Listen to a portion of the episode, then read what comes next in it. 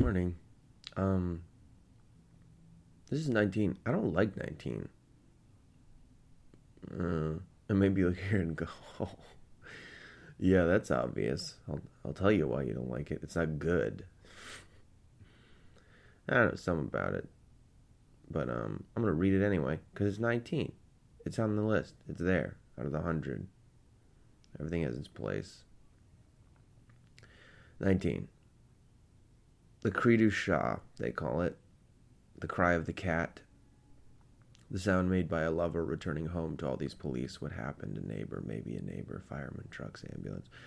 I just went out to run an errand. I just had to go to the store for eggs for tomorrow for coffee because she's been so tired. She's been working so hard and waking so early, and he drops the groceries. The eggs break. The coffee can becomes grounds on the sidewalk. And what do you mean? What do you mean? All these police. What do you mean?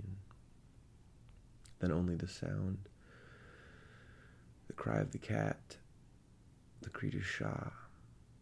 Ascending and elliptic and on and on and on and on. Sometimes, maybe, you will hear the howling back. Only echoes. Echoes in the night. But they will surround you. And they will bear you up and as you cry, as you gnash into sleep, howling into the dark, the pack draws close, crushes you in fur and snout and tongue. The cri du chat, at first indistinguishable, coming through your strange lungs and vocal cords, is altogether a different thing from the cri du chien.